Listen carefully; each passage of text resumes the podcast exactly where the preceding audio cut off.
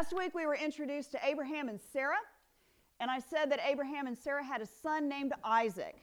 Isaac went on to have two children, Esau and Jacob, and then Jacob went on to marry two women, and then they had each had handmaidens, and Jacob went on to have twelve sons.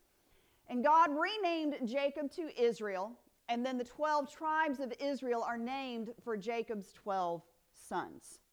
Now, his favorite was named Joseph, and Joseph was the eleventh son. He was the first son of Israel's favorite wife, and he was definitely favored by his father, so much so that he bought him a coat with a lot of different colors in it, something that was rather extravagant. But Joseph was a bit of a twit. He was a bit of a twit with his older brothers. God blessed Joseph with several dreams, several visions that he had, and in his arrogance and in his ignorance, he taunted his older brothers with those dreams and told them that one day all of you are going to bow down to me. Well, now, out of jealousy, the brothers had gotten fed up. They had had enough of what Joseph was telling them. So they told their father Israel that Joseph had been killed by a wild animal, and instead they sold him into slavery, which brings us to our story this morning.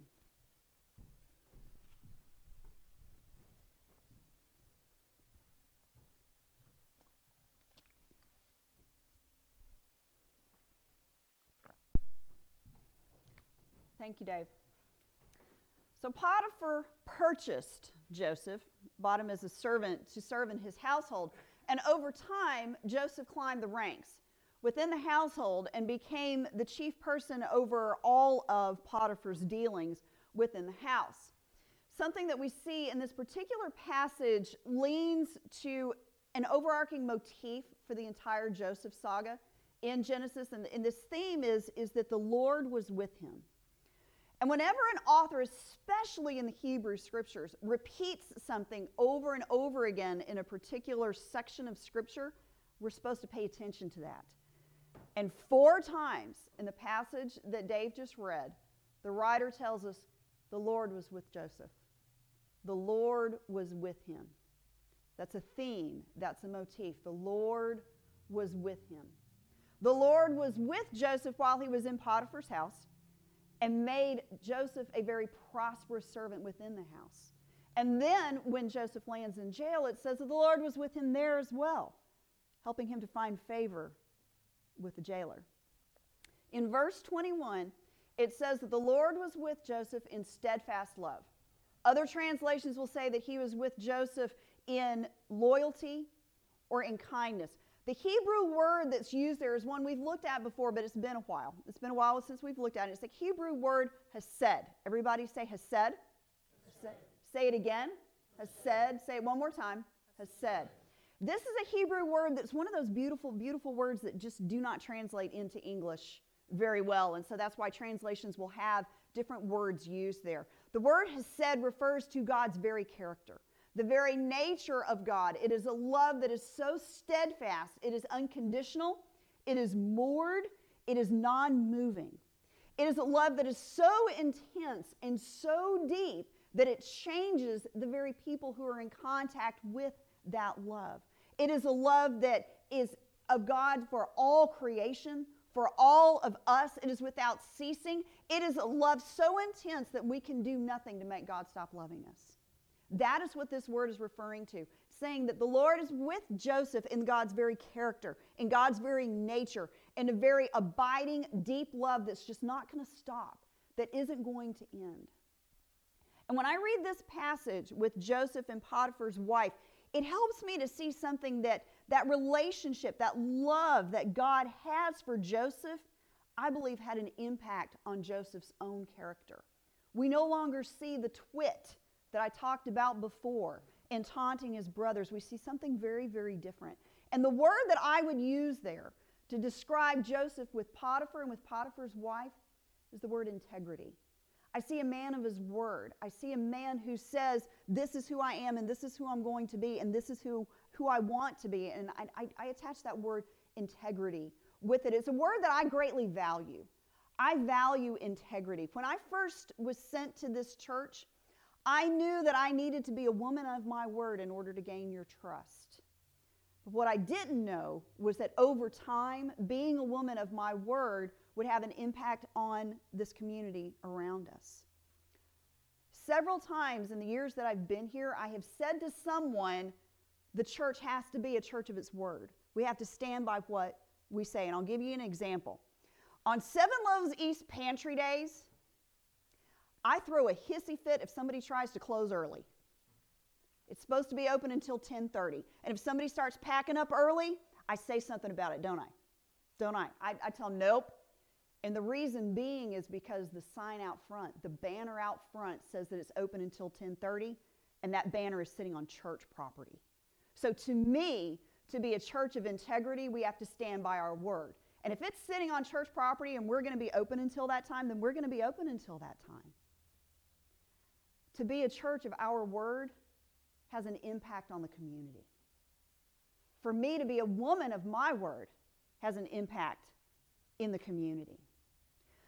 The Lord was with Joseph in steadfast love. We see in that relationship a witness of God's steadfastness in being with Joseph. When I act out of integrity, I give a witness of God's steadfastness in the community. When the church acts in integrity, we give a witness for God's steadfastness to this church and in this community. Joseph found himself in a hopeless situation, more than one. First, there was the slavery, and then Potiphar's wife. No name is given to this woman. No name is needed. She tries repeatedly to seduce Joseph over and over again, and he repeatedly rebuffs it.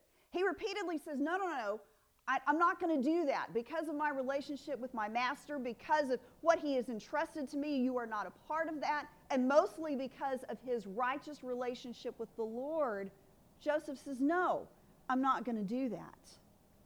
If he had given in to her, he would have lost everything, his job and his life, and he knew that. But what was surprising was when he didn't give in to her, he still lost everything. He landed in jail for two years. She trapped him. We all face a world that is broken and hurting, and a part of that puts us into hopeless situations. Each of us has experienced a no-win situation. Sometimes we, we, we can do everything right. We can be honest. We can be upright. We can have integrity. We can be people of our word, and still somebody traps us. And still we get trapped. Sometimes our pain and suffering is not caused by anything that we've done, but by somebody else's wickedness. Somebody else bringing wickedness and pain into our lives. I shared with you several weeks ago that my dad has been scammed. It was two gentlemen by phone claiming to be with Publishers Clearing House, and they scammed him out of two thousand dollars. My dad is an honest man. He's an upright man, and on, to say that he is a man of his word is an understatement for my father. He is the definition of integrity, and he got trapped. He got scammed. Through no fault of his own, he has endured pain and suffering because of someone else's wickedness. In reality, my brother and I have also had pain and suffering because of someone else's wickedness. But what we see in this saga of Joseph, what we see in this story, is that the Lord was with Joseph in those hopeless situations. The Lord was with Joseph in a no-win situation. The Lord was with Joseph in a situation that caused pain and suffering because of someone else's wickedness, not anything that he had done. So if today you find yourself in a hopeless, no-win situation, or if that describes you recently, lately, know that the Lord is with you. The Lord is with each of us when we are in hopeless, no-win situations, just like the Lord was with Joseph.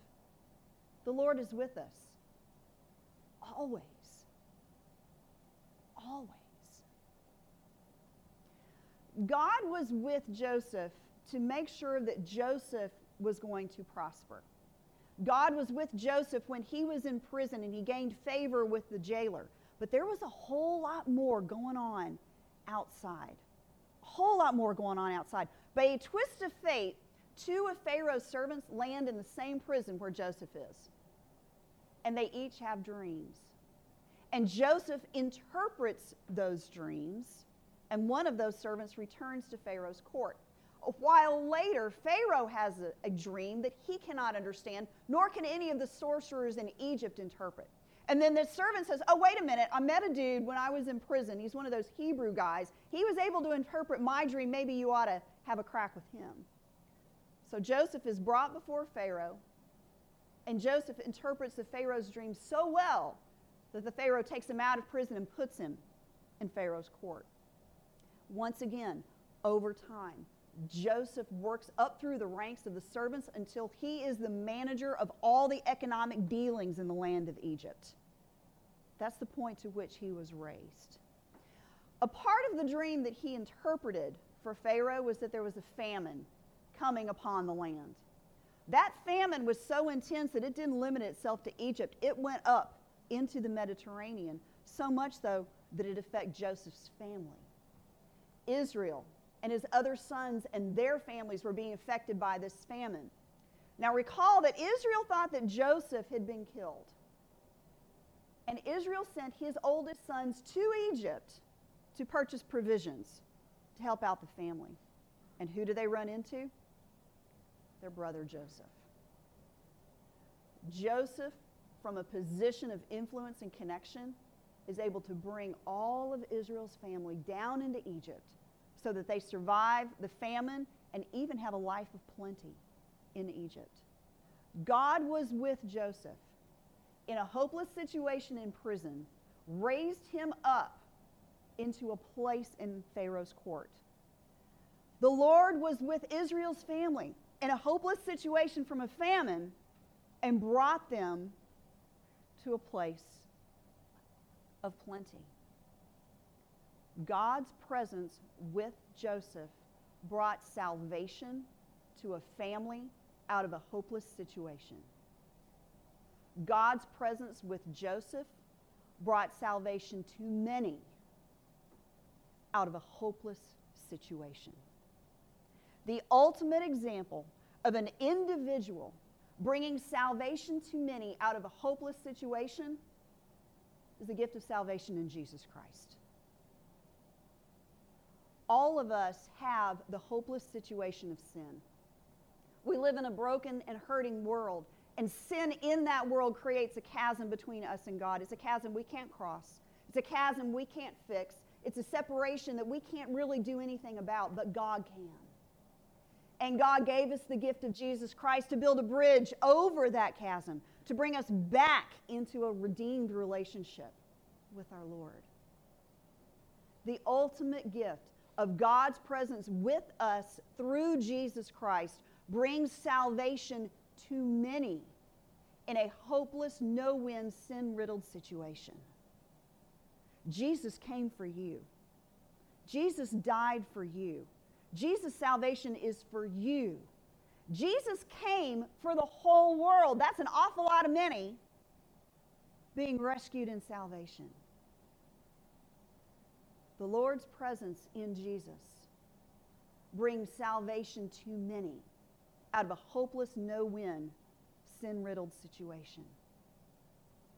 God's presence with you and God's love for you through Jesus Christ brings you your salvation out of a hopeless, no-win, sin-riddled situation. The story of Joseph's life is the story of God's presence with flawed human beings. The Lord was with Joseph. The Lord was with Joseph with a steadfast, unconditional, never-ceasing love. The Lord was with Joseph out of a love in a hopeless situation. Through Joseph and the presence of God with Joseph, an entire family was brought into salvation into Egypt. That salvation led to another salvation of hundreds of thousands of Israelites out of Egypt hundreds of years later. And that salvation for that many led to the salvation for so many in this world through the gift of Jesus Christ. The Lord's presence with Joseph brought salvation to many out of a hopeless situation. The Lord's presence with you in Jesus Christ leads to your salvation out of a hopeless, no-win, sin-riddled situation. In the name of the Father, and of the Son, and of the Holy Spirit. Amen.